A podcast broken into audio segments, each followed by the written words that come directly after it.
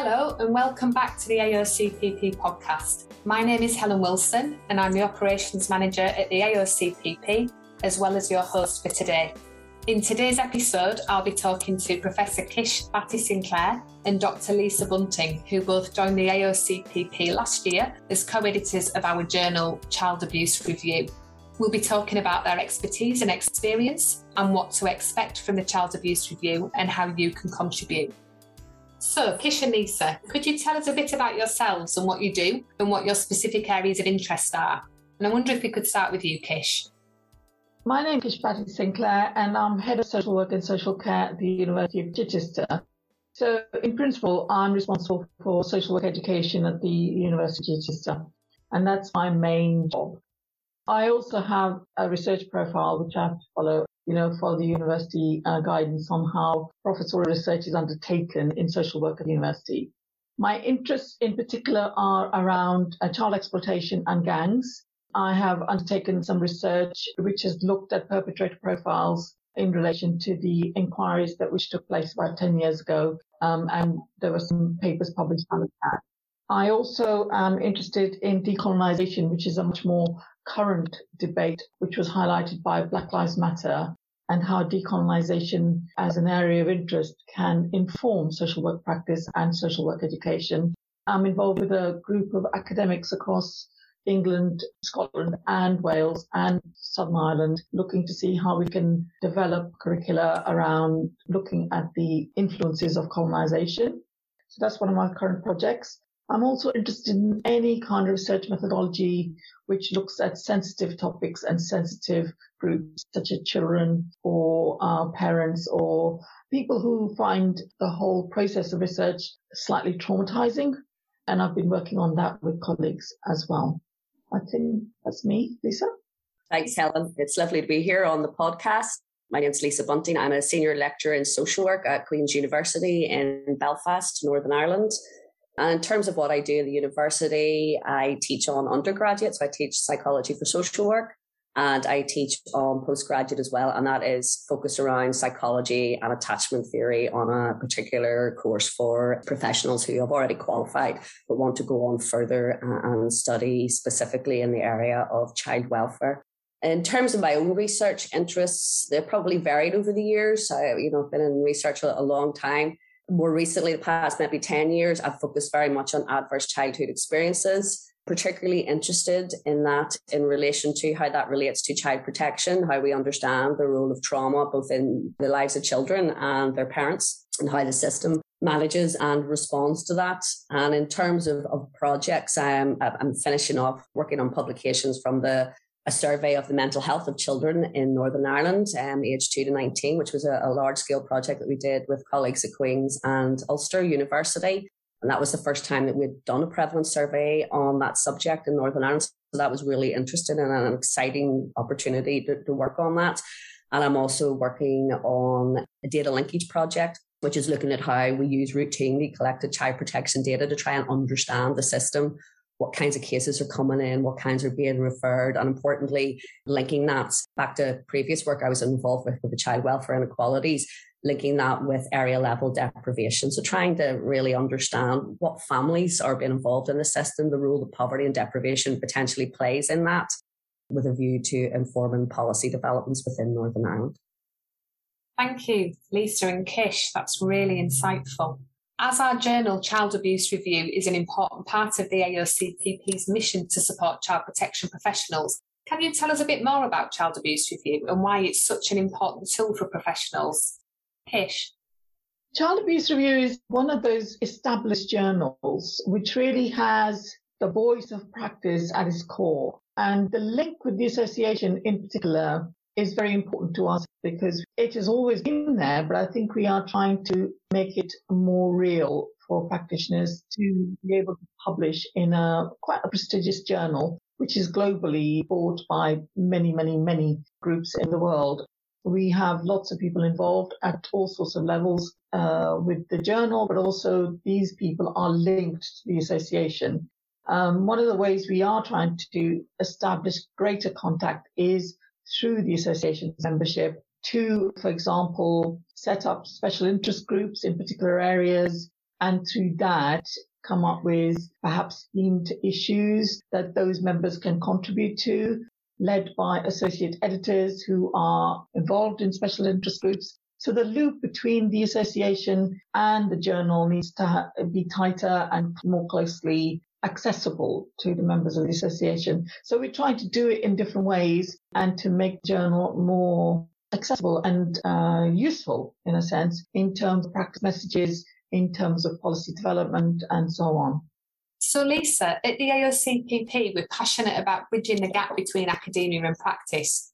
As academics, how do you ensure that Child Abuse Review reflects the day-to-day issues faced in practice? Yeah, I mean, as Kish has said, and you know yourself, Helen, I mean, Child Abuse Review, its core is about bridging that link between academics and professionals in frontline practice. There's a number of ways we're doing that. I mean, we've mentioned before, like the special interest group, maintaining links with yourself.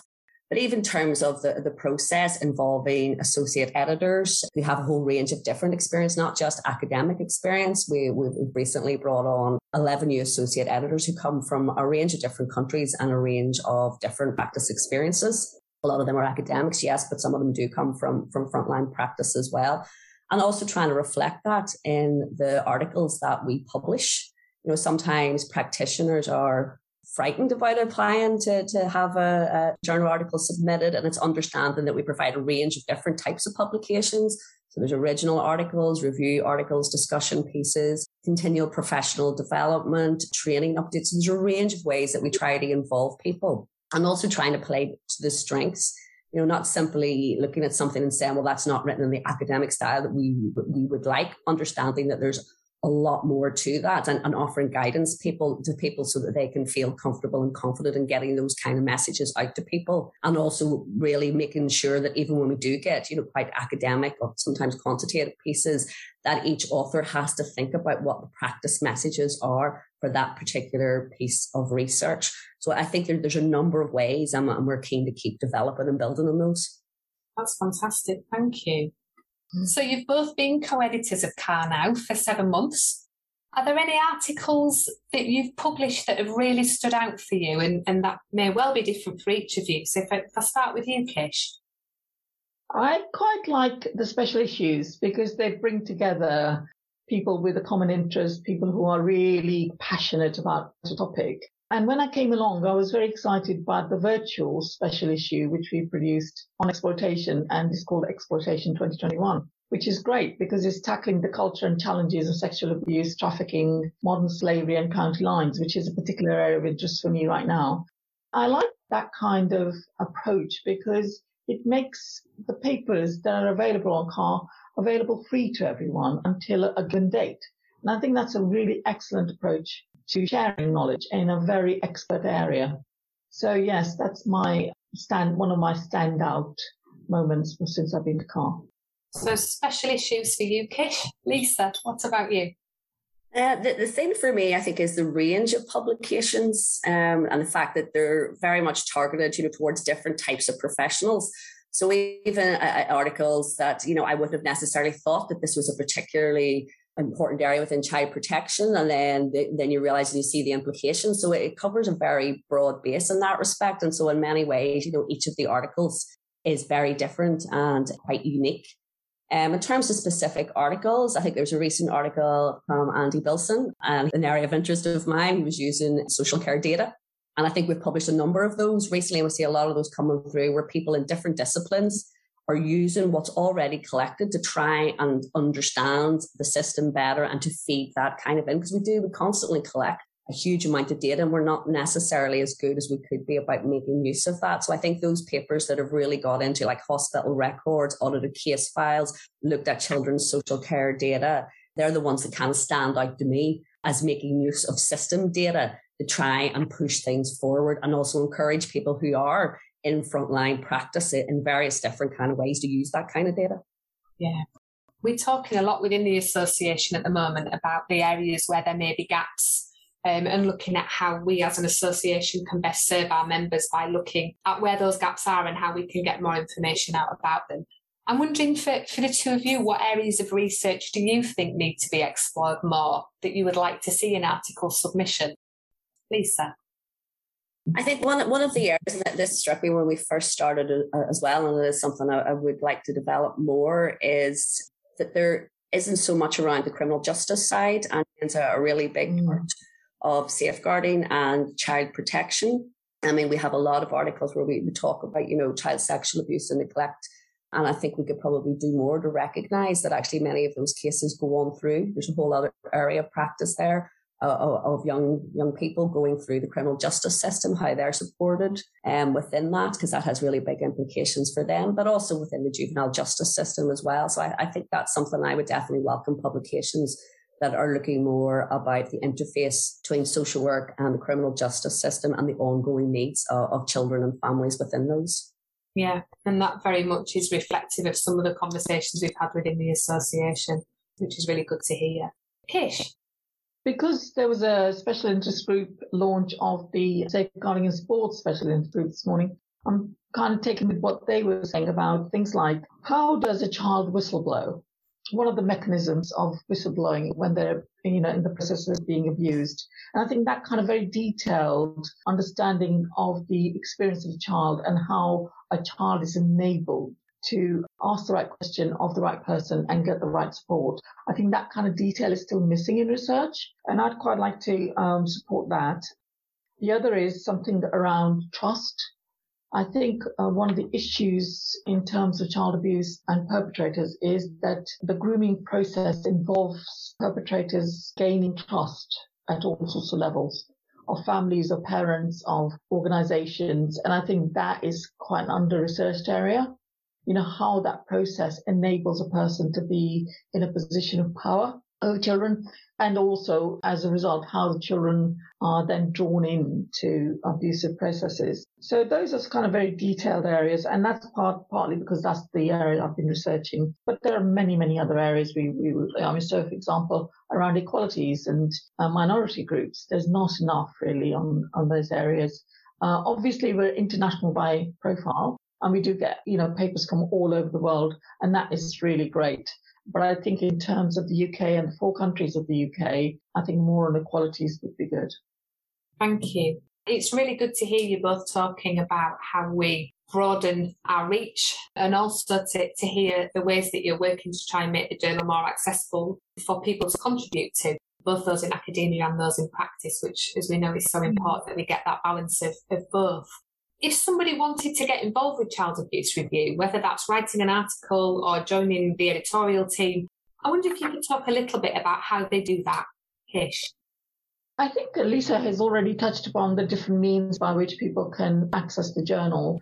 I think we're very keen that people do submit reflective accounts and practice-based reports and so on. And actually the process is fairly easy in terms of, you know, how to submit and how to gain availability through both the websites of the association and the Wiley website.